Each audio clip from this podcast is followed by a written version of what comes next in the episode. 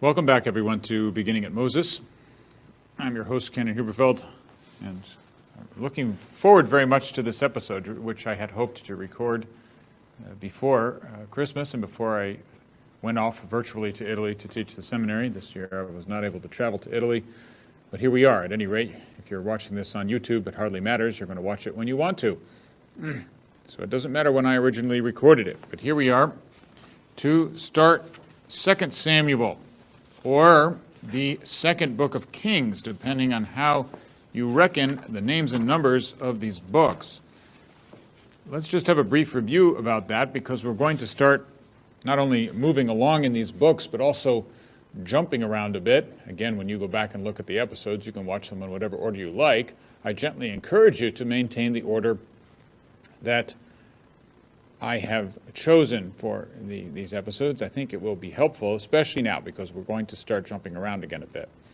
We're going to finish 2 Samuel and then move to another part of the Old Testament before going back to these historical books. Just a reminder then in how we, we reckon the names and numbers of these books. We have in the Douay Rheims Bible, for instance, which follows the, the Vulgate and pretty much follows the Septuagint, the Greek version of the Scriptures, translated by the Jews for the Jews uh, before the coming of our Lord Jesus Christ, but which was a very providential preparation for the coming of our Lord, in that the Hebrew Scriptures were then translated into Greek and then read throughout the world before our Lord came. And following that tradition, the book we would be reading, will be reading today is Second Kings. Then be followed by Third and Fourth Kings, and then 1 and 2, so first and second paralipomenon, a word that's hard to hang on to remember. In the Hebrew tradition, if you were to have a more modern Bible, you would likely find this numbered as Second Samuel, and it would be followed by First and Second Kings, which gets a bit confusing. Right? So what's coming up after this would be First and Second Kings rather than Third and Fourth Kings. It gets even more confusing if we go back to the original. Find that originally, when these when these books were originally composed, and if we follow the tradition that this book was written by Samuel, the last of the judges, it is in fact simply the book of Samuel, right? the book of Samuel, and it was cut into two later on. The usual explanation for that is that it was cut into two because it was so hard to preserve in one scroll. It was very hard to preserve this and carry it on as simply one book, and therefore it was logically divided in two. It was, it was divided at a very logical place. We left off in 1 Samuel. It's a bit of a cliffhanger, but here we're ready to dive into 2 Samuel. But the division was, was, was well done, which means that even though that division was done by the Greek translators, it was translated then into 1st and 2nd Kings, or 1st and 2nd Kingdoms, the way it is in the Greek. Uh, eventually, the Jews, even in their Hebrew Bible, would follow this. Later on, they would adopt this division as a logical one and they too would number it first and second Samuel.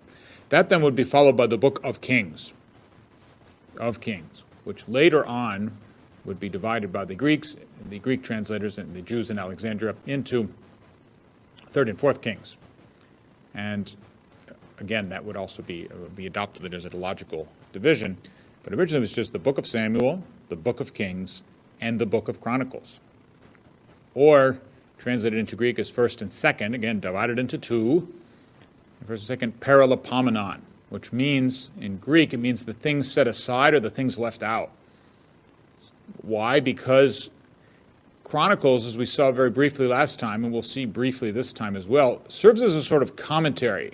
Chronicles is not uh, continuing the history that we're reading right now. It's the same history, it's parallel, it's the same time period it's, it's a commentary that was written later. So, divinely inspired commentary that came later was a time after the exile. After the exile, looking back on these historical facts that are related in the book of Samuel and the book of Kings and reflecting on them, which is very important. It's very, it's very noteworthy that the Jews would do that after the exile, that they would have judged, of course, inspired by the Holy Ghost, uh, to to reflect on these events of history and see them as still somehow having some poignancy, some meaning, some importance, even after the exile, not simply as historical facts that are dead and gone.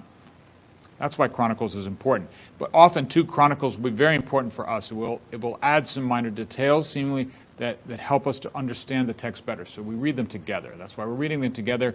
We're not simply going to open up Chronicles and go through it. That's not going to be part of our work here. We're using it just like last time as a commentary in the background. And so later on, we will not go on and simply read Chronicles separately. We're reading it here as, as a commentary. Chronicles will insist just as much as the second book of Samuel on, on the principal event here, which we might regard as sort of the principal event of the whole Old Testament.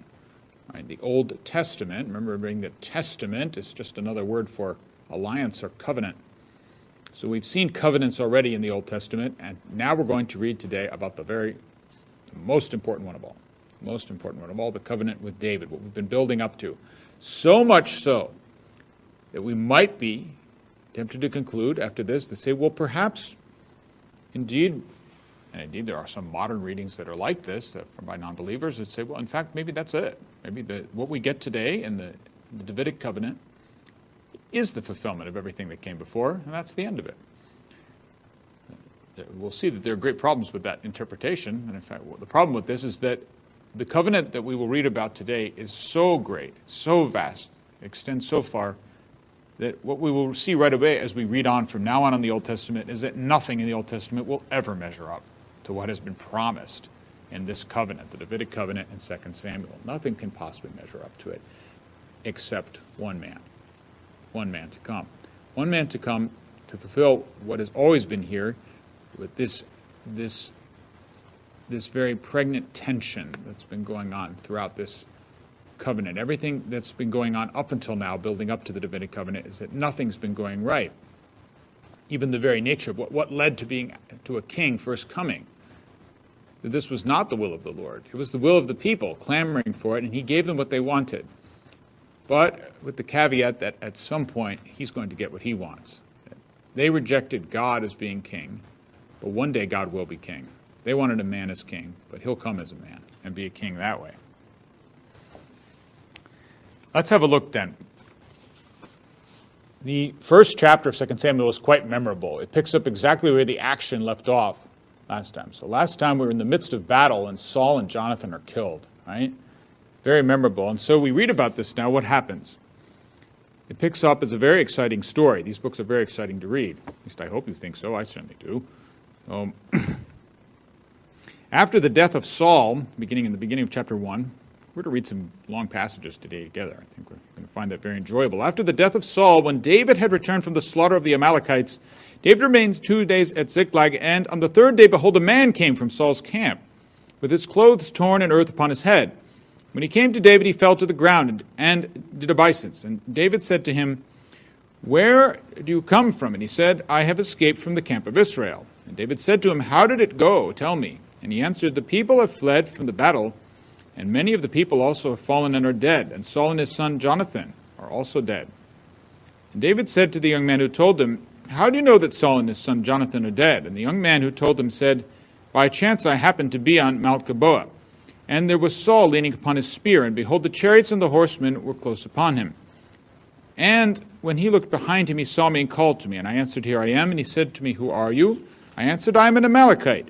And he said to me, Stand beside me and slay me, for anguish has seized me, and yet my life still lingers. So I stood beside him and slew him, because I was sure that he could not live after he had fallen. And I took the crown which was on his head, and the armlet which was on his arm, and I brought them here to my Lord. Now, if you're remembering from last time, is that exactly how it went for the slaughter for the death of Saul? Now, wasn't that that's not how Saul died? No, Saul Saul fell on his own sword. He committed suicide. Right? So he's embellishing the story of this Amalekite. First of all, who's an Amalekite? He's saying, Amalekites, are they friends of the Israelites? No, they've been their enemies since the beginning. Remember that battle long ago with Moses, right? When Moses there holding up his arms, right? Every time he held his up his arms in cross form, then things would go well for the army. So, so the Amalekites were, they've been harassing the Israelites ever since they tried to enter the promised land. So here's an Amalekite, though, who says, I'm going to he's an opportunist. That's what he's doing. And now we're going to see how David works, right? So he, he's an opportunist, and he says, well, I'll just embellish the story a little bit. So there's Saul dead, and so he just, I'll just take the crown, right? Here we go. Take the crown on the armlet, and said, Look what I did. I'm going to ingratiate myself for who's certain to be the new king, right? No, everyone knows that now. David's definitely going to wind up being the new king. Jonathan's dead, right? Everything's going David's way. So here's here's me getting in on the ground floor. So I'll even embellish the story a little bit and say, you know what, I even I took care of it for you too. I made sure he was dead. Know, and here you go. Here's his crown. How does David react? David smiles and says, Thank you, my friend. No. David took hold of his clothes and tore them, and so did all the men who were with him. And they mourned and wept and fasted until evening for Saul and for Jonathan his son, for the people of the Lord and for the house of Israel, because they had fallen by the sword. And then David turned to the young man and said, Well, thank you for your services. Where do you come from? He said. He answered, I am the son of a sojourner, an Amalekite. And David said to him, So, king killer, are you? Guess what? Got no need for those. Sick 'em, boys. All right? That's the end. Well, okay, that was the paraphrase. So, they. David said to him, How is it that you are not afraid to put forth your hand to destroy the Lord's anointed? Then David called one of the young men and said, Go, fall upon him. And he struck him, so he died. And David said to him, Your blood be on your head, for your own mouth has testified against you, saying, I have slain the Lord's anointed. Now, so he doesn't miss a beat, David, right? He said, a king killer? Yeah. A regicide, uh, don't need him in my court. Nope. Sorry. That position uh, does not need to be filled. Right? So that we see a little bit of how David how David's mind works though. You know?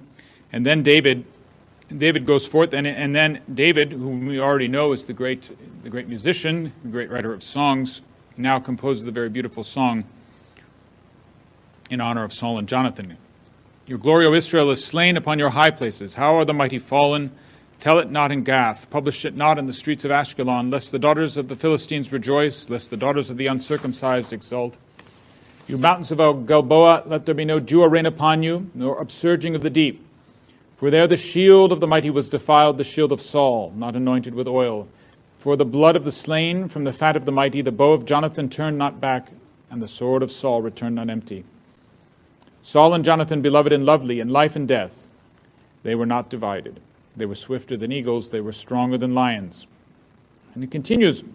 Incidentally, that's uh, Today we're celebrating the feast of St. Peter's Chair at Rome. And think about the Saints Peter and Paul. This, this, song, this song of David is adapted for the office of the holy apostles Peter and Paul. And it says the, those lines there. It says, "Lovely, uh, delight and lovely in life and death, they were not divided." Talking about Peter and Paul. So the, the, the church in her liturgy adapts this this song of David to Peter and Paul from Saul and Jonathan. Very good. We move on now to David in chapter 2 now, David will be anointed.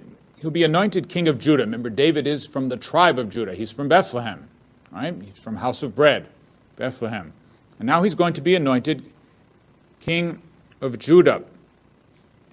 Anointed king of Judah. And now, what happens here? We don't know, but the only time we hear about this, wasn't he already anointed? Didn't something happen there? Remember? When he was first sought out, after the Lord definitively rejected Saul, Saul remained on the throne for quite a while after that, but the Lord rejected Saul, and that was when Samuel went out to seek out young David and anointed him. Anointed him king already back then. We're not sure then, how old is David when this happens? We're not sure. All we know is we're given an age number already back then. Maybe that's the age right now, Maybe that's referring to right now, or maybe it was back then when he was anointed. But all we know is that what's preserved in the record is the age of David's, David's anointing is 30. so he's 30. He's 30 when he's anointed, right? No, I don't know. I thought maybe somebody mouthed 33 and was hoping it was 33. No, you hoped it was 30, right? 30 was what makes sense. The beginning of our Lord's public ministry, right? So our Lord, and we'll see this pattern is going to continue now with several other figures throughout the Old Testament that before the beginning of a public ministry, there's going to be this anointing. It's going to get even more explicit with some figures to follow. But this one is pretty explicit. So at age 30, he's anointed, and now he begins a public ministry, right? Because what was happening before that? Before he was just a boy. And what was he doing when he was a boy, David? He was being pursued by a cruel king. Sound familiar? Here we are, just after Epiphany tide, right? So after being pursued as a young boy by, by a cruel king, now he is ready to begin his public ministry. Now he's anointed. So in this Epiphany time, we recall the mysteries of Epiphany, the, the Magi fleeing from Herod, and then also the baptism in the Jordan at age 30 of our Lord. So we see this prefigured in our Lord's illustrious ancestor, King David. So, uh, what will happen now? So, he's being anointed now. He's being anointed. Already, we've seen David engage in a priestly way in 1 Samuel, even though it's not his right, it seems, to do that, that he, to offer sacrifice. He's not of the priestly caste, but he does do so. He seems to be doing this anyway. So, he's being anointed king, even though we're going to see that he's also going to What sort of a priesthood will it be? Well, he's going to make that clearer later, just what his priesthood is, what it derives from, since it doesn't derive from Aaron. He's not of that tribe. But his anointing now, his beginning of public ministry, is not going to be the end of his troubles, right? So he's going to become, he's going to anoint it now to a public ministry. He's anointed king of all Israel, but his persecution will not cease, right? So, just as our Lord will be anointed, and that will not be the end of his persecution on earth, it's only the beginning. Right?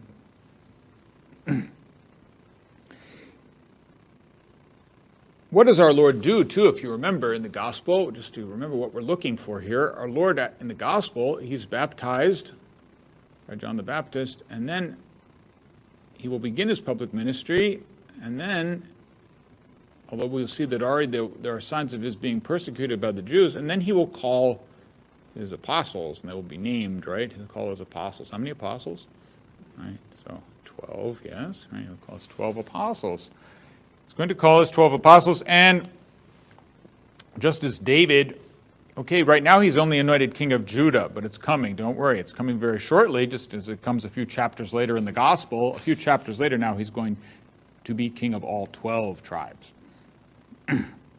Not quite yet, because now, as soon as this happens, we're told that there is going to be a rival king for a moment. So Abner, the son of Ner, commander of Saul's army, had taken Ishbosheth, son of Saul, and brought him over to Mahanaim. And he made him king over Gilead and Asherites and Jezreel and Ephraim and Benjamin and all Israel. And so he, he's going to reign. This other son of Saul is going to reign uh, briefly, but the, the house of Judah is going to stick with David. The house of Judah is going to stick with David. Eventually, though, now we'll move a little quicker through this passage, is that so Abner, the son of Ner, will defect and go to David's side. People will rally around David. and Joab, we've seen already, this great general, who was already uh, is now under and now is under under David. Joab is going to end up killing off this uh, Abner. Ishbosheth in chapter 4 will be killed. And that will be the end of that would be king over all Israel. And when we get to chapter 5 now, David will be anointed king of all Israel. So now these next chapters are very dense. 5, 6, and 7 are supremely important, the most important chapters in the book. So, beginning of chapter 5, now all the tribes of Israel came to David at Hebron and said, Behold, and remember what Hebron's about? What's important about Hebron? Abraham. So he comes to Hebron, said, Behold, we are your bone and flesh. In times past, when Saul was king over us, it was you that led out and brought in Israel, and the Lord said to you, You shall be shepherd of my people Israel, and you shall be prince over Israel. So all the elders of Israel came to the king at Hebron, and King David made a covenant with them at Hebron before the Lord, and they anointed David king over all Israel. David was 30 years old when he began to reign, and he reigned 40 years. At Hebron he reigned over Judah seven years and six months. In Jerusalem he reigned over all Israel and Judah 33 years. What does he do next? It's amazing how this, some of this try, it really does help you. You cannot, you cannot understand anything. I don't want to go on too long a segue here, but you cannot understand modern politics and foreign policy if you don't understand these books. You have to read these books. And it's bad enough that we have people in politics today who don't even know the difference between uh, Sunnis and Shiites. They can't understand why the, uh, countries like Saudi Arabia and Iran are mortal enemies. That's just the history of Islam. We have to go back even farther here to see the history of the Hebrew people. We have to understand the importance of all these conflicts, and we understand why the world today, by divine providence, continues to revolve around this little strip of land. You know, what, what, we can't even imagine modern foreign policy without this piece of land that everybody's still fighting over. And one thing, it's a big issue, it's been an issue in, in foreign policy, in the news, even in our days, is what is the capital of Israel? Right? What is the capital of Israel? So this has been this sort of political standoff for a long time that technically Tel Aviv, right? Tel Aviv, which is uh, west of Jerusalem, that's sort of okay. Well, that's yeah, there's the airport there, and uh, fine, fine, but that's so that's sort of the, the, the, capital by compromise. But of course, that's not the way anybody wants it to be. Well, and we see that's not the way David wanted it to be either, right? So, nope, David's going to choose a capital now. So, and what's he going to choose as his capital? Well, it's a town everybody knows about. Everybody knew about it before. It's gone by different names. So in Genesis, we were told about this town. In Genesis, we were told that what was the name of this town? Way back in Genesis 14, the name was Salem, right? Right? Right? No witch trials or anything there. Not Massachusetts, but it's uh, the no Salem, right? So this is the the peace, the town of peace, right? It means peace. And who was the king of Salem way back in Genesis? Remember who was the king of Salem who came out to meet Abraham with a sacrifice of bread and wine? Who was that priest with the M? Melchizedek. There we go. Melchizedek. Melchizedek, which means king of justice, right? He's king of justice and and he was king of Salem, king of peace. That St. Paul makes this point in, in, the epistle to the Hebrews, that the king of justice was the king of peace. And, and so in chapter 14, that's where we get the name of this, of this city. And it's going to be called now more recently when, we, when they're coming back into the promised land in the book of Joshua, Joshua 18, it's going to be called Jebus, G E B U S. But now the definitive name for this place is going to be Jerusalem. So the king's men went to Jerusalem against the Jebusites, the inhabitants of the land, who said to David, You will not come in here, but the blind and the lame will ward you off, thinking David cannot come in here. Nevertheless, David took the stronghold of Zion, that is, the city of David. And David said on that day, Whoever would strike the Jebusites, let him get up the water shaft to attack the lame and the blind, who are hated by David's soul. Therefore it is said, The blind and the lame shall not come into the house. And David dwelt in the stronghold and called it the city of David. And David built the city round about from the middle inward, and David became greater and greater, for the Lord, the God of hosts, was with him. and so David now will set, set up Jerusalem as the capital. And this is very important. What is he going to do now with this capital? The most important thing now to do with this capital is that now that we have a definitive capital of our country, the, our nation, the kingdom, a united kingdom, under one capital, Jerusalem, what has to come to the capital? The most important thing has to come to the capital now that hasn't had a real home yet. The ark. So the ark of the covenant now needs to come to Jerusalem. Now, very important, very important passage. So now, David in chapter 6. Now, David gathered all the chosen men of Israel, 30,000. And David arose and went with the people who were with him from Baal-judah to bring up the, there the ark of God, which is called by the name of the Lord of hosts, who sits enthroned on the cherubim. And they carried the ark of God upon a new cart and brought it out of the house of Abinadab, which was on the hill. And Uzzah and Ahio, sons of Abinadab, were driving the new cart with the ark of God, and Ahio went before the ark. And David and all the house of Israel were making merry before the Lord with all their might, with songs and lyres and harps and tambourines and castanets and cymbals. and what does David say when he says this? David was afraid of the Lord that day, it says, and he says, so what was David doing? He was dancing before the ark. Right? He's dancing before the ark, leaping and dancing. I was going to say that a little more now. Let's uh, say that again. And what are the words he say? How can the ark of the Lord come to me? How can the ark of the Lord come to me? Does it sound like anybody else?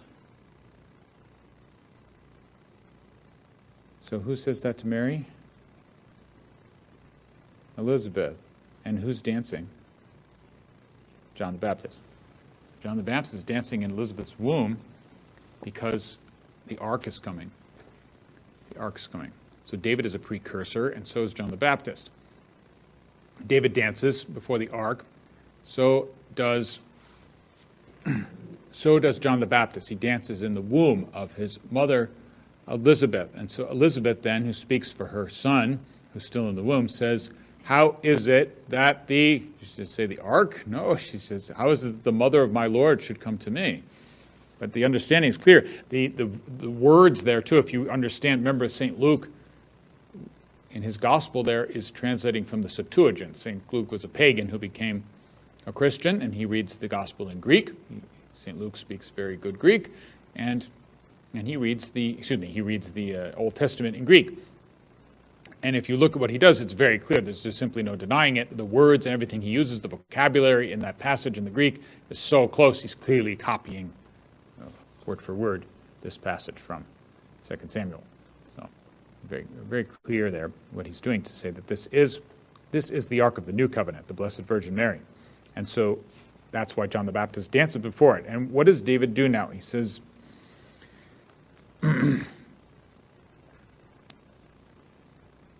so now David, and David, what does he do? David danced before the Lord with all his might, and David was belted with a linen ephod. What does that matter? They always these they tell us these little details. What does it matter? What, and then they just mention happen what David happened to be wearing. He was dancing. What's a linen ephod? Is that what a king wears? Is that what someone in Judah from Judah wears? What is it? Who wears a linen ephod? Aaron and his sons, priests. So he dresses up as a priest. Not only does he not only does he do this, he before he dresses up as a priest to do so. John the Baptist dressed up as a priest in a sense too. He's still in his mother's womb, but of course he's the son of Zechariah, right? son of Zachary. Zachary is a priest. Zachary is a priest of the tribe of Levi, right? And so they were cousins, uh, but uh, but but of different lineages. They, they, they, two, they were related somehow, even though coming from two different tribes. But nevertheless, David is belted with the linen ephod. So he's dressed up as a priest and he's dancing. So David and all the house of Israel brought up the ark of the Lord with shouting but the sound of the horn. As the ark of the Lord came into the city of David, Michal, remember Michal, it's spelled either M I C H O L or M I C H A L in English, so not Michael like Michael the Archangel. No. So, Michal, the daughter of Saul. Remember, she got married off to David finally, right? In the end, she got married off to David. Michal, the daughter of Saul, looked out of the window and saw King David leaping and dancing before the Lord, and she despised him in her heart. And they brought in the ark of the Lord and set it in its place inside the tent which David had pitched for it. And David offered burnt offerings and peace offerings before the Lord. And when David had finished offering the burnt offerings and the peace offerings, he blessed the people in the name of the Lord of hosts. He's really acting like a priest here. Wow. Hmm. And distributed among all the people, the whole multitude of Israel, both men and women, to each a cake of bread, a portion of meat, and a cake of raisins. And the people departed each to his house. And David returned to bless his household. Michal, the daughter of Saul, came out to meet David and said, how the king of Israel honored himself today, uncovering himself today before the eyes of his servants' maids, as one of the vulgar fellows shamelessly uncovers himself.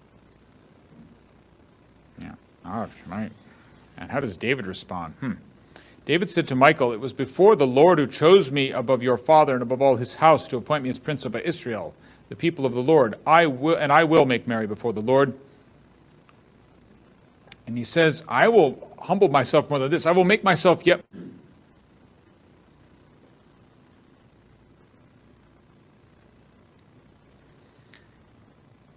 So he says there, chapter 6, verse 22, I will make myself yet more contemptible than this, and I will be abased in your eyes. But by the men's, maids of whom you have spoken, by them I shall be held in honor. And Michal, the daughter of Saul, had no child to the day of her death.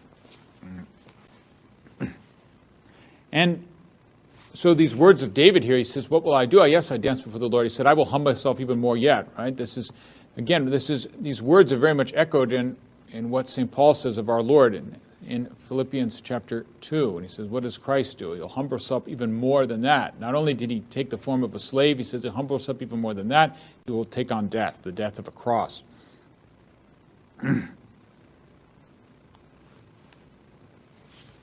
now we come to, okay, that's important to note. What's the most important chapter of this book? Most important chapter of 2 Samuel is chapter 7. Right? Chapter 7, important to remember.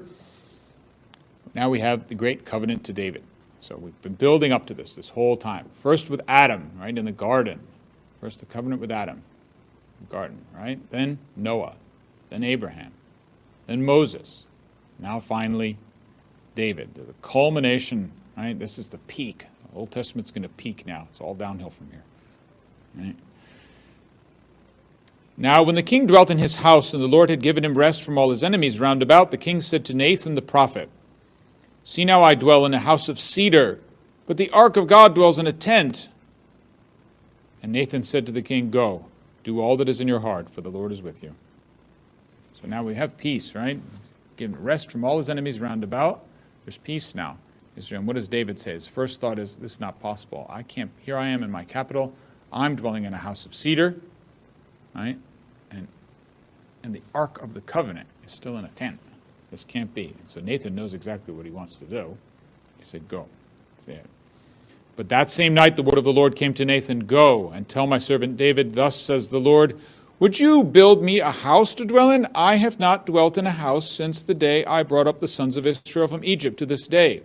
But I have been moving about in a tent for my dwelling.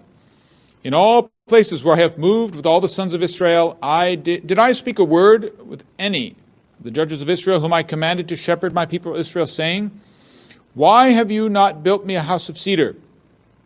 Now therefore, thus you shall say to my servant David, Thus says the Lord of hosts, I took you from the pasture, from following the sheep, that you should be a prince over my people Israel. And I have been with you wherever you went, and I have cut off all your enemies from before you. And I will make for you a great name, like the name of the great ones of the earth. And I will appoint a place for my people Israel, and I will plant them, that they may dwell in their own place and be disturbed no more. And violent men shall afflict them no more, as formerly. From the time that I appointed judges over my people Israel, I will give you rest from all your enemies. Moreover, the Lord declares to you that the Lord will make you a house. When your days are fulfilled, and you lie down with your fathers, I will raise up your offspring after you, who shall come forth from your body, and I will establish his kingdom. He shall build a house for my name, and I will establish the throne of his kingdom forever. I will be his father, and he shall be my son. When he commits iniquity, I will chasten him with the rod of men, with the stripes of the sons of men. But I will not take my merciful love from him, as I took it from Saul, whom I put away from before you. And your house and your kingdom shall be made sure forever before me. Your throne shall be established forever. In accordance with all these words and in accordance with all this vision, Nathan spoke to David. So, this is the great covenant with David. So, the, this is the greatest of all the covenants in the Old Testament, and it, and it is, right, this is really the pinnacle. It is going, really going to be downhill from here. And this is the response to what? What does David want to do? We saw that he wants, he wants to build a temple said, This is the right thing to do. I'm going to build a temple for, for the Lord. I build a temple for the Lord. And the Lord responds, No, you won't. He said, I'm going to build you a house. I'm going to build you a house. It's going to be a house that's going to last forever. It's a house that lasts forever. Your son will build the temple. Your son will build the temple. And what's going to happen? Now that sounds like, okay, what does he say? He said, What about this son of David? Said, He shall build a house for my name, and I will establish the throne of his kingdom forever. Well, he shall build a house for my name. Well, we know what's coming there. We'd say, well, David's there's going to be a son who's going to be able to do this for David. We'll see soon, right? We'd say, well, that must be it. Okay, it's just it's, it'll be Solomon. Solomon will build the temple. It'll be Solomon's temple. Everybody's heard of that. Wonder of the world, right? He saw it, and then he says, God says, I will be his father. He will be to me a son. You know? I will be to him a father, and he shall be to me a son. Hmm. And but this kingdom is going to be forever. the problem is, we'll see this Solomon's kingdom going to be forever. Hmm. No, in fact, things are going to go not so well. It's going to start off great with Solomon and then go really rotten. What does he say? When he commits iniquity, I will chase him in with the rod of men. Okay, well, that sounds like, okay, I suppose it will be an imperfect king, but I will not take my merciful love from him as I took it from Saul. Your house and your kingdom shall be made sure forever. Your throne shall be established forever. Well, we're going to just have to see how history plays out because we're going to have to see, you know what? This, this covenant that the Lord now makes with David, the promises are so great that the rest of the Old Testament will always be looking back to this covenant and saying, yes, but it hasn't happened yet. It hasn't happened yet. There's no way that those promises were fully you know, fulfilled yet. There's no way. Hmm. And in fact, what we'll be waiting for is what? So this, these kings that follow will commit iniquity and they will be chastened, as it says, right? They will be punished for their iniquity, and it will go on until there's until the kingdom is seemingly destroyed forever, and they are taken into captivity until until one day a successor comes, one a son of David will come. He himself is without iniquity, but he will pay the price. He will be chastised for the iniquities of all. And then truly he will be the true Son of God, and he will establish this kingdom forever. and furthermore, what are the promises here that were going to be made to this? So it's amazing, right? This, this dynasty, this kingdom is going to be established forever. The Lord is going to, you know, he's going to build David a house, and David's successor will build him a house. We'll see that the immediately familiar from that will be the great Solomon's temple, but that won't last forever. There's going to be another greater temple to be built, and the temple that will be someone's body. Mm. And the son of David will be the son of God. God will be a father to him. It's very rare to hear the word father in the Old Testament. We don't hear it that much. We hear it applied to, of course, men are fathers, right? But when God says that he's a father, we don't hear that every verse of the Old Testament. I don't know if you've noticed that. It's pretty rare that we hear it. It's not, it never occurs, but it's, it's not all the time that we hear God calling himself a father uh, to his people. It's used sparingly in the Old Testament in comparison with the New Testament. But it's, start, it's there. It's hinted. It's that theme is there, running quietly uh, underneath. Um, now, as we continue in chapter 7, David now prays to the Lord. King David went in and sat before the Lord and said, Who am I, O Lord God, and what is my house that you have brought me thus far? And yet this was a small thing in your eyes, O Lord God. You have spoken also of your servant's house for a great while to come, and I have shown and have shown me future generations. O Lord God, and what more can David say to you? Because for you know your servant, O Lord God, because of your promise and according to your own heart, you have wrought all this greatness to make your servant know it.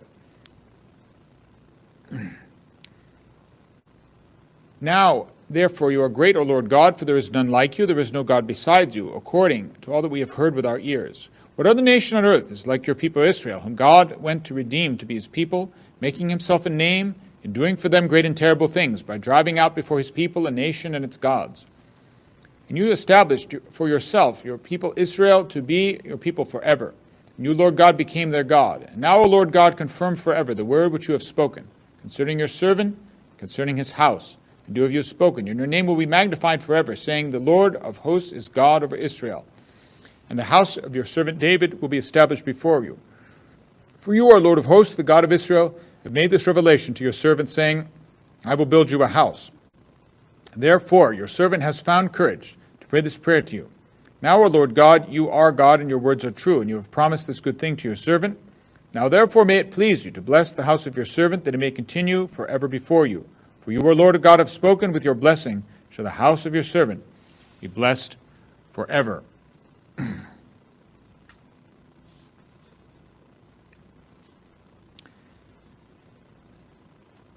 there is another way of reading this, though, the way he says just one little detail. Sometimes the translation will say, You have shown me future generations. Another reading of this would be, You have shown me the law of mankind. So that would be more literally following the Hebrew. You have shown me the law of mankind. And so even David now is understanding that there's one final promise that goes along with this Davidic covenant. A promise which may seem like a new one at first, but it isn't. It isn't. What did God promise to Abraham? The final promise that God made to Abraham at that covenant. He said, He said, In thy seed shall all the nations of the earth be blessed. Or it's some way of reading it too. Some people translate it, in thy, in thy seed shall all the nations of the earth bless themselves. Right? In his name. Right? It's the same promise now being made at the end.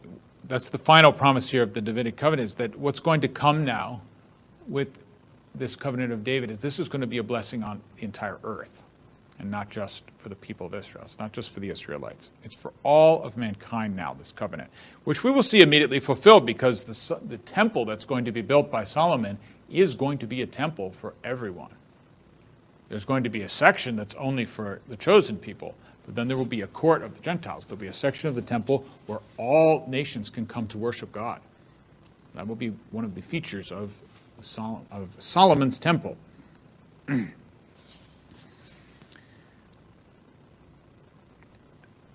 now, David continues to conquer. The actual total peace doesn't last very long.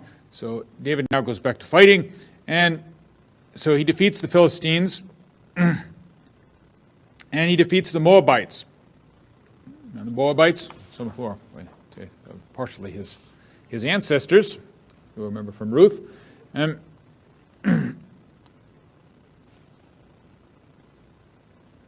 and now in chapter 9, too, David, remember I told you something how David, how uh, the house of Saul will never be completely wiped out. It will never reign again. It will never reign again. But God does not wipe out the house of Saul, right? He doesn't wipe it out completely. It will, it will stay. It will stay, and we'll see that even, uh, even in the darkest times of Israel, even when the captivity comes, in fact, somehow Saul's lineage will endure because the tribe of Benjamin will not be completely forgotten. It will not be lost like other tribes. You know, so Judah, Benjamin, they'll hang on, and so that's how that's how one day there will be a, an illustrious another a new Saul who will come, right? A new Saul from the tribe of Benjamin St. Paul. So he's not totally wiped out, right? And so David actually wants to show kindness now. In, in, in chapter 9, he asks, he says, David said, Is there anyone left of the house of Saul that I may show him kindness for Jonathan's sake? Now there was a servant of the house of Saul whose name was Ziba, and they called him to David, and David said to him, Are you Ziba? And he said, Your servant is he. And he said, Is there not still someone in the house of Saul that I may show kindness, the kindness of God to him? Ziba said, There is the son of Jonathan. He is crippled in his feet The king said to him, Where is he? And Ziba said, He is the house of Machir, the son of Ammiel Lodar. Then the king sent and brought from the house of Machir, the son of Ammiel of Lodar, and Mephibosheth, the son of Jonathan, son of Saul, came to David and fell on his faith and did obeisance. And David said, Mephibosheth, and he said, Behold your servant. I admit I have a lot of trouble with that name. And he said to him, Do not fear, I will show you kindness for the sake of your father Jonathan. I will restore to you all the land of Saul your father, and you shall eat at my table always. And he did obeisance and said, What is your servant that you should look upon such a dead dog as I? and so he, he, shows kindness, and so the line, the house of Saul will, will continue. And now we know what happens, of course. David lives happily ever after, and nothing goes wrong. No, now things go very, very wrong. Just as after a great beginning for Solomon, we'll see things are going to go very, very wrong with him too. But now it goes. Now what happens? So it's very important to remember these episodes right, as much as you can because we're going to change gears in the next episode and turn on to turn to a different book of the Bible, and you'll need to remember some of these episodes. I'll help you to recall them at that time. But what happens now? We had the greatest chapter, chapter seven. Now we have the darkest chapter, chapter eleven. chapter eleven. What happens? Everything's going great now, right? What happens now? David gets lazy. So David says, so in the spring of the year, when the time in the time when kings go forth to battle, David sent Joab, so he sends his great general, he sends his servants with him, and all Israel, and they ravaged the Ammonites and besieged Rabbah. But David remained at Jerusalem. It makes a point that the sacred author, right, says that at the time, this is the time when kings would go out there with their, with their army, leading them into battle. Right? Instead, nope, doesn't do that. What does David do? He stays home and lounges. He says he lounges on his couch. What does he do? So, darkest moment in David's life. It happened one late, late afternoon when David rose from his couch and was walking upon the roof of the king's house. He saw from the roof a woman bathing, and the woman was very beautiful. And David sent and inquired about the woman. And one said, Is not this Bathsheba, the daughter of, of Eliam, the wife of Uriah the Hittite? So David sent messengers and took her. And she came to him, and he lay with her. Now she was purifying herself from her uncleanness. And then she returned to her house. And the woman conceived, and she sent and told David, I am with child. So first David was slothful, he was lazy, and then he gave in to then he gave in to lust. And then what does he do? It only makes it worse and worse and worse. So first, so David sent word to Joab, send me Uriah the Hittite. So this is David's way now of making it better.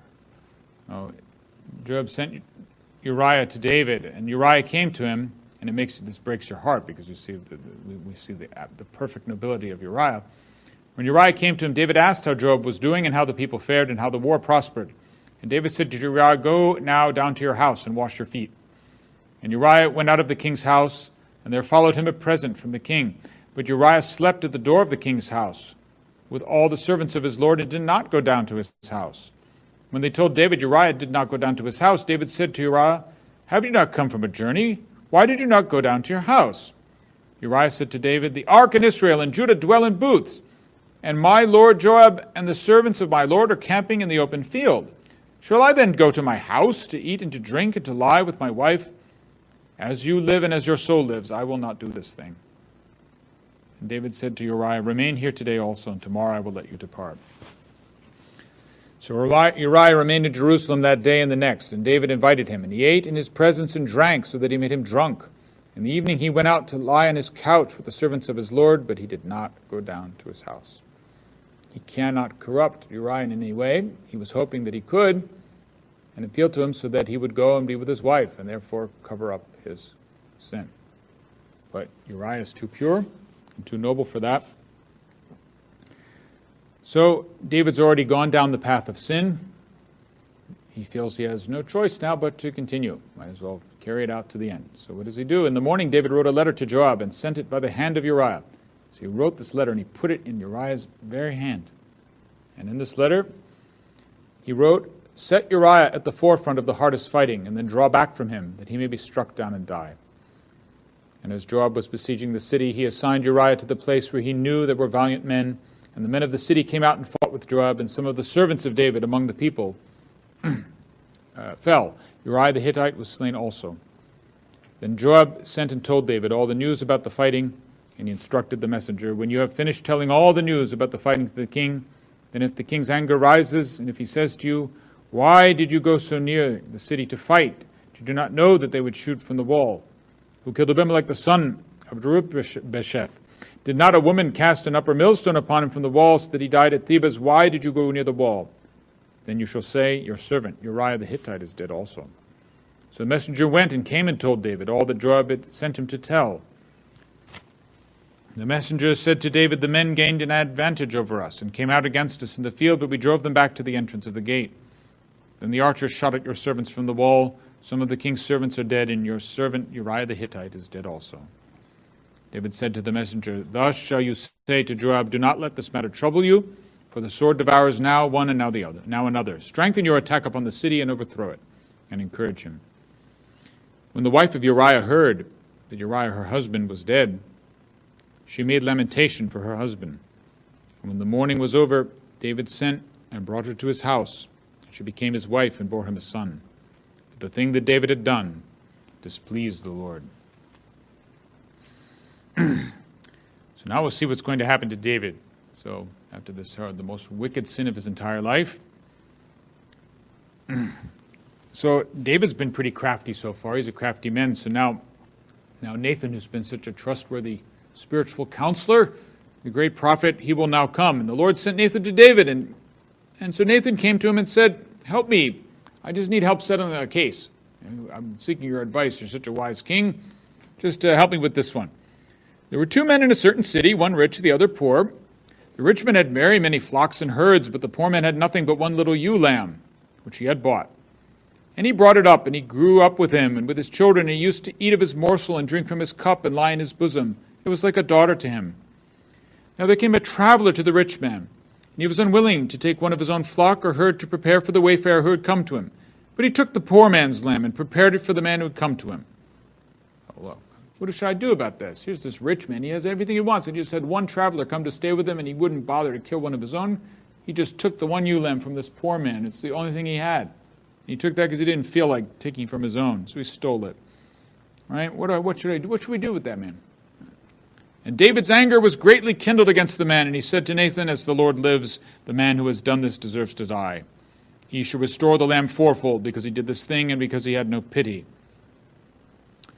And Nathan said to David, said, You're the man.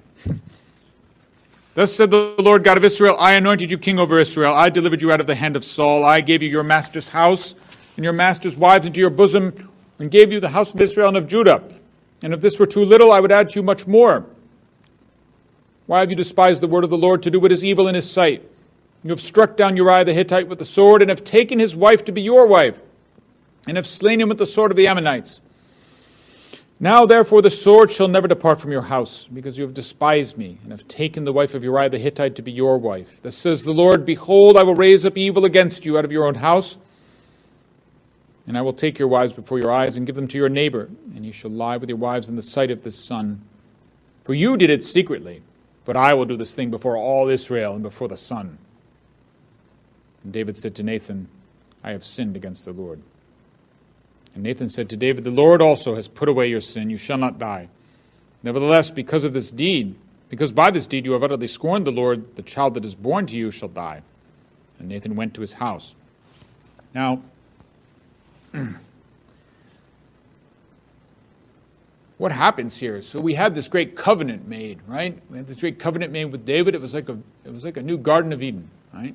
Things starting great. We're at the pinnacle of the Old Testament. Everything established now, kingdom forever. The son of David will be, will be a son of God. Right? Everything's perfect. And what do we have? We're not surprised at this point. What happens after every covenant? A new original sin.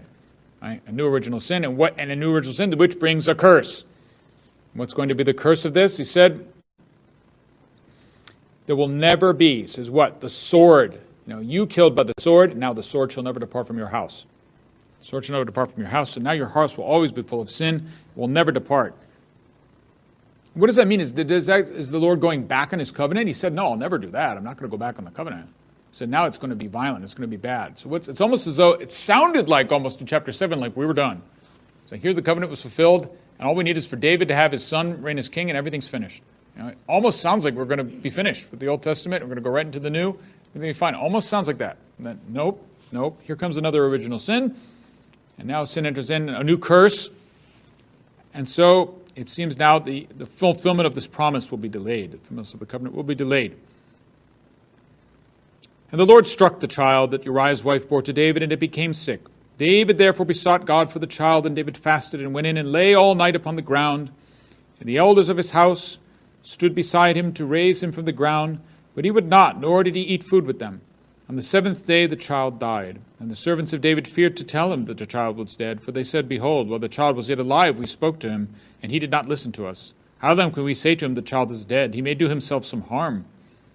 But when David saw that his servants were whispering together, David perceived that the child was dead. And David said to his servants, Is the child dead? They said, He is dead.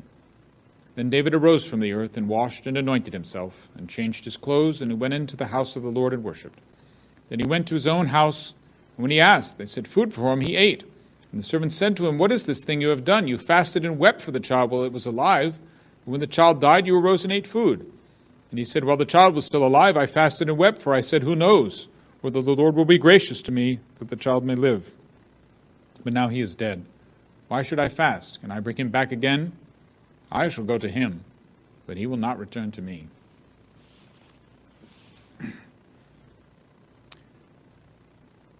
So it's important to, to establish this, this sin and this new curse that comes upon the house of David. That's why I read that, that passage you in full, which is nevertheless one of the most memorable passages of the book, and indeed of the entire Old Testament. which you, should, which you should know well. But this immediately follows then David comforted his wife Bathsheba and went in to her and lay with her, and she bore a son, and called his name Solomon. And the Lord loved him, and sent a message by Nathan the prophet. So he called his name Jedidiah because of the Lord. So he called his name Jedidiah because the Lord called him beloved. But he's going to be known, though, as Solomon. He's going to be known as Solomon. And we'll remind you of this in the next book when we finally get to that, when we get to First Kings, remind you of the importance of this name, because after everything we've been told here and all the violence that has now come to the house of David, and we're told this curse is going to remain, he wants to give his son a, a good name, a good name that's more portentous of good things. Right? So the name will be Solomon. What does Solomon mean? Peace, or even Prince of Peace. Right? So Prince of Peace. Name of Solomon, his son. Now, now, what will go on? The wickedness in the house of, of David will continue. So something new is going is brewing now. That there will be no never will he have peace again in his in his time. His life will be set by hardship now. so wars will continue but in the house of David, things will be horrible. Now things get very bad. Sin follows upon sin, and now that those the younger members of the house of David will imitate this, the horrible sin of their father. Right. So now we see the great uprising against David will begin because of Absalom. Right. So Absalom, which was the third son who was born to David, so he's going to be a major thorn in David's side from now on. And, and this is where it gets really rough now in the Old Testament, some of the horrible, horrible sins that are committed. Why, why is Absalom so upset? Because Absalom is very justifiably upset. He's upset because another son of David, remember all these wives that David has now, right? So there's another son of David, Amnon, right? And Amnon does a horrible thing. What does Amnon do? So Absalom has a sister named Tamar, right? Tamar and and Amnon will take her by force. So he takes his half sister by force, right? And and Absalom will never forgive Amnon for it. So. Uh, Absalom will never ever forgive this crime. Eventually, uh, he will avenge his sister. Right? Will avenge his sister. But now, too, Absalom, thinking that he'll never be forgiven for this vengeance that he's taken, flees in chapter 13. And now David will finally be persuaded to bring him back and even to forgive him, but Absalom from now on will always work to work against David. And so what will happen now by chapter 15, Absalom will actually succeed in usurping the throne. So by chapter 15, Absalom succeed in usurping the throne. And, and these following chapters now are very interesting because we see now how often things prefigure our Lord in a, in a strange way, a way we wouldn't quite expect, right? It's not that all the precursors of our Lord are good and their actions are good, and that's how they prefigure our Lord. No, sometimes they're the diametric opposite, and our Lord comes to undo the evil. Nevertheless, what we see happen is very similar where we see happen is always, is always very similar. What happens now is in chapter 15, so Absalom will usurp the throne, and David will be forced now to flee from Jerusalem. So other powers will now take thrones. So other powers will be ruling in Jerusalem besides David the anointed. All right? And so David the anointed one, the true king, will be forced to flee Jerusalem. And where will he flee to? So he'll flee now. What's important is that as much as he, you might say, well, he deserves this for the evil that he did, nevertheless, everything has a meaning.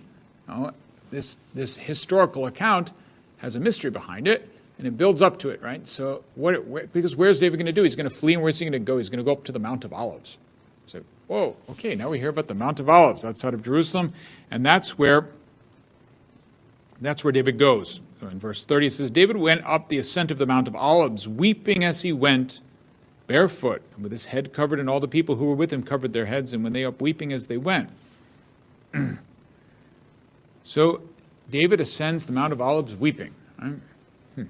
So, just like his descendant, who one day will be, who go outside of Jerusalem and ascend the Mount of Olives and weep and sweat blood.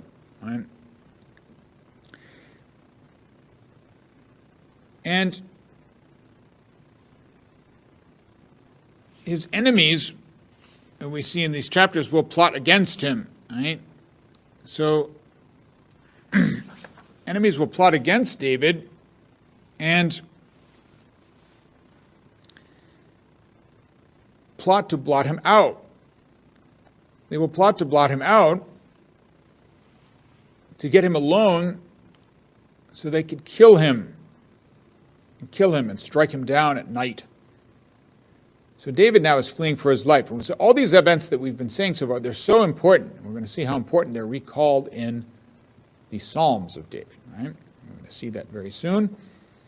And what's going to happen, though, to David's pursuers, those who try to rid him in chapter 17? I'm moving a little more quickly now, but. Mm. So, one of his persecutors is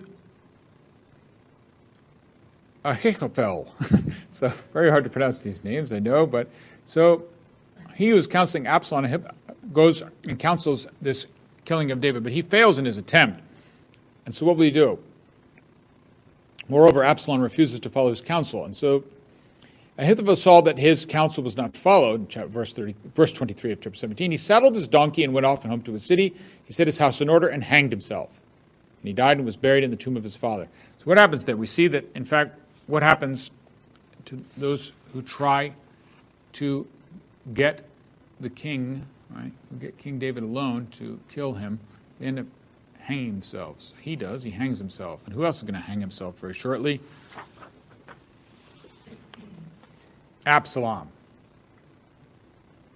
Absalom. But how's it going to happen to him?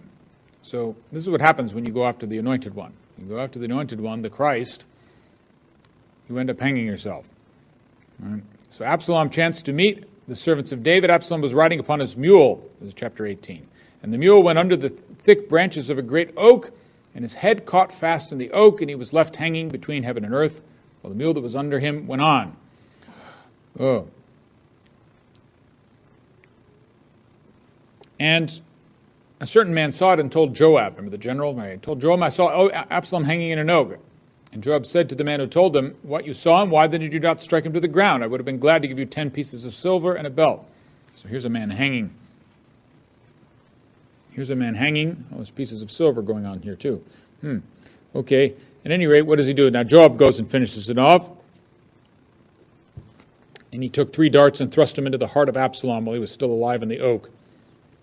So that's it for Absalom. That's it for the usurper.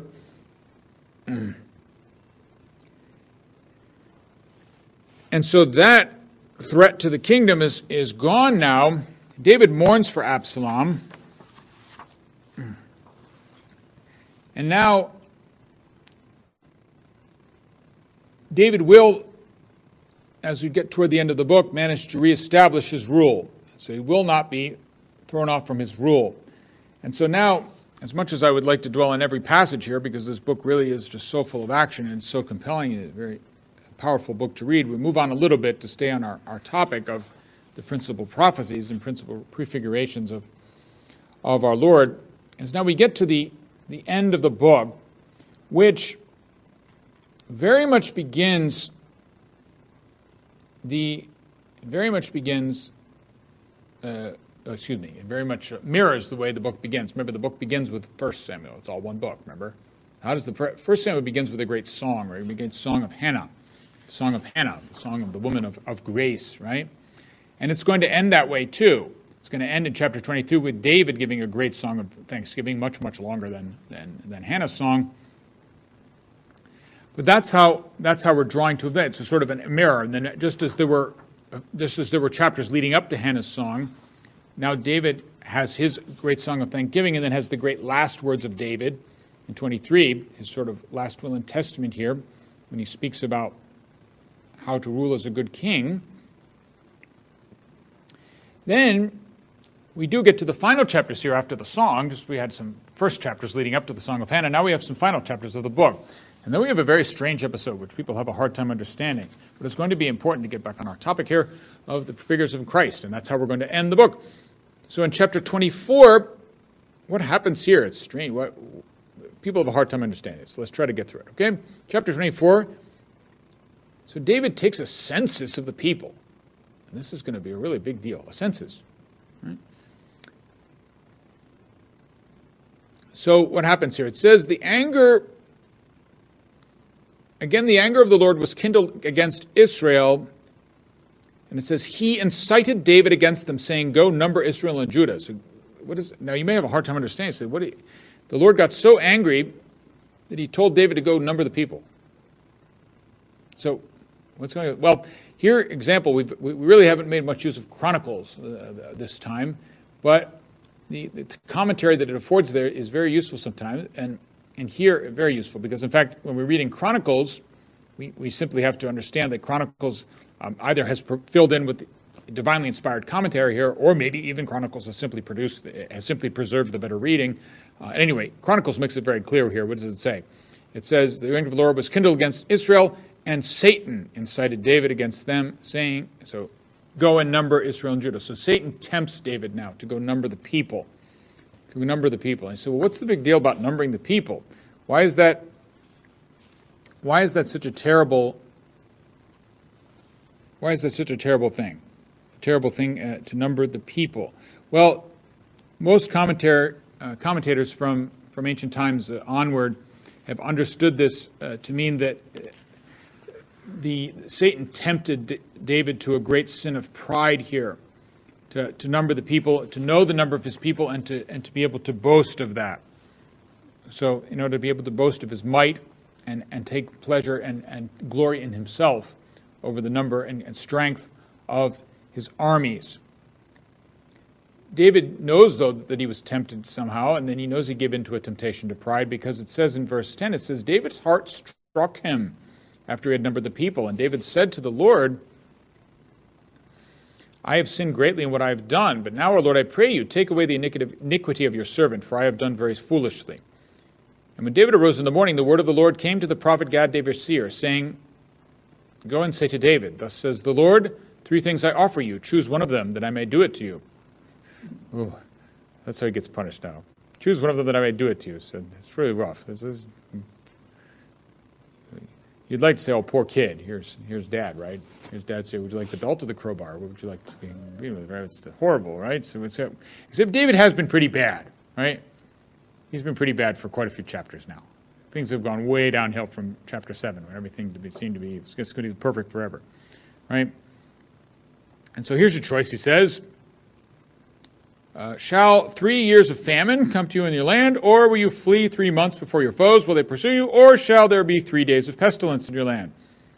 Now consider and decide what answer I shall return to him who sent me. And David said to Gad, I am in great distress. Let us fall into the hand of the Lord, for his mercy is great. Let me not fall into the hand of man. He said, I don't, I don't want those other things to happen. It doesn't sound very good. And uh, I certainly don't want to get pursued by armies. On the other hand, three days pestilence sounds much better than three years of famine. So that's what we'll do. So I'm going to go for that. So the Lord sent a pestilence upon Israel from the morning until the appointed time, and there died from the people of Dan to Beersheba 70,000 men. When the angel stretched forth his hand toward Jerusalem to destroy it, the Lord repented of the evil and said to the angel who was working the destruction upon the people, It is enough. Now stay your hand. And the angel of the Lord was by the threshing floor of Araunah the Jebusite. Then David spoke to the Lord when he saw the angel who was striking down the people and said, Behold, I have sinned, and I have done wickedly. But these sheep, what have they done? Let your hand, I pray you, be against me and against my father's house. Now what happens? Okay, so what very important here to keep in mind what's going to happen. So there's an angel coming, right? And some of this angel's hand needs to be stayed. I don't remember if you remember. Do you remember that happening at all yet? Oh, so far in the Old Testament, angel's hand being stayed. Isaac. Right? Angel's hand stayed, right? When Abraham was going to sacrifice Isaac, angel of the Lord stayed his hand. Incidentally, it was after how long a time? Three days. Remember Abraham, three days. He was going for three days, and he looked up, and there was Mount Moriah, and he went up. He left. I said, "Stay, stay you down here while I go yonder and pray." Right.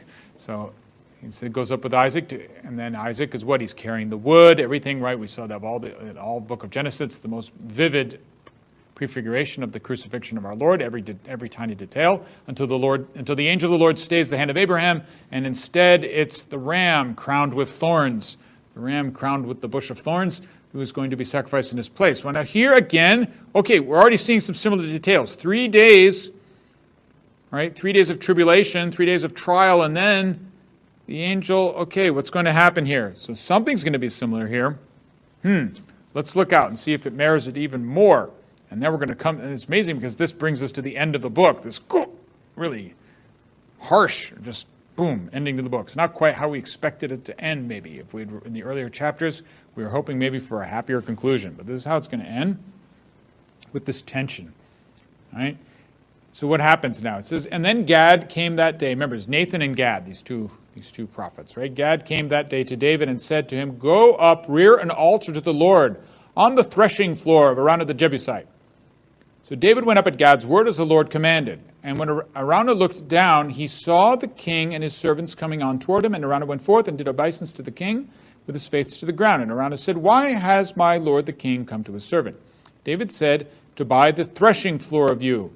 To buy the threshing floor of you in order to build an altar to the Lord, that the plague may be averted from the people. Then Araunah said to David, Let my lord the king take and offer up what seems good to him. Here are the oxen for the burnt offering, and the threshing sledges, and the yokes of oxen for the wood. All this, O king, Araunah gives to the king. And Araunah said to the king, The Lord your God accept you. But the king said to Araunah, No, but I will buy it of you for a price. I will not offer burnt offerings to the Lord my God, which cost me nothing. So David bought the threshing floor and the oxen for fifty shekels of silver. David built there an altar to the Lord and offered burnt offerings and peace offerings. So the Lord heeded supplications for the land and the plague was averted from Israel. So, how does this happen now? David offers a, a, sacrifice of propitiation. So, David acts once again as priest and offers sacrifice on the threshing floor. So, what's a threshing floor? Remember? What's a threshing floor? It's, like, it's how you sift the wheat, right? It's a floor with lots of holes in it. Lots of holes. So, you sift the wheat, the wheat from the chaff. That's how it falls in, it falls through, falls through the threshing floor. And that's where he's offering a sacrifice on a threshing floor. Okay, so anything similar there? What else is there? So, what causes this all to happen? First of all, that's one thing. Just don't don't forget about that little detail. We'll just before we move on, right? So, what what caused all this to happen? What caused all this thing to, to lead to this whole this series of events, which recalls for us so well Isaac and that sacrifice? It was a census, right? A census did. That's right, because we don't hear the word census that often, right? Have we heard it yet in the Bible? Are we going to hear it again for a while? No. It's going to be a while, but then we will hear census again, won't we? Who's going to ask for a census? Another king, much later, right? An emperor, in fact, will ask for a census of the whole world. And that will be the cause of David's ancestor, who wasn't there, otherwise would have been up in Nazareth. David's ancestor shoo, have to go down exactly to the town of David and be there because of the census in order to fulfill everything that's going to follow now this sacrifice of the threshing floor. So now I don't remember anything about Isaac in a threshing floor. No, not exactly, do, do we, right? But we do remember something else which was like that a little bit later. Another one which mirrored in so many ways the sacrifice of Christ. Remember the sacrifice, as it were, of Joseph. Joseph was in kind of a threshing floor, wasn't he? He was in a pit, right? And they pulled him out of the pit. And what does his brothers do? He was betrayed, right? He was betrayed by his, he was abandoned by his brothers, betrayed by his brothers, especially a Judah or a Judas, same name. And, and what did they do? How did they get rid of him? They sold him. They sold him. For how much? 20. 20 pieces of silver. 20 pieces of silver. Now, we don't want to make too much into the numbers, but sometimes they strike at us nevertheless these numbers, right? When we see numbers like that, exact numbers, it always makes us wake up and wonder, well, why did the Bible, it's divinely inspired, why did it put a divine inspired number? We said, well, what was with those 20 pieces of silver, right? It's, well, okay, because somehow, well, we know that our Lord wasn't sold for that. He was sold for, right? So we're not sure yet. But then what's happening now? 50, okay? So 50, So 50 pieces of silver. And what's, what are these 50 pieces used for? They're used to buy a field. Used to buy a field, right? They're used to buy a piece of land where there's a threshing floor. What's the difference between these two stories? 30 pieces of silver. so, right? So there, there's the difference. So now we're at, we got our 30. So 30 pieces of silver. that was the last time we heard about pieces of silver was back with, with Joseph being sold. Now we hear it again. So we perk up right away. We hear pieces of oh, but now it's 50. Difference between 50 and 20 is 30. and it's 30 they're going to be used to buy a field too, right? I mean, a field. That's another Judah. Another Judah or Judas is going to buy a field, right, with his 30 pieces of silver and hang himself. so this is the sacrifice that David now as king but also as priest will use to build an altar to the Lord, and he will offer burnt offerings, and the Lord will heed the supplications, and the plague was averted from Israel. So this sacrifice will be a true propitiation on the threshing floor and truly avert the, the wrath of the Lord. So we will have to continue now, though. We're going to change gears next time because we've seen now, we've seen David very much as king, but also as priest. Next time, we're going to see him a little more as prophet as we dive into the Psalms. We'll see you next time.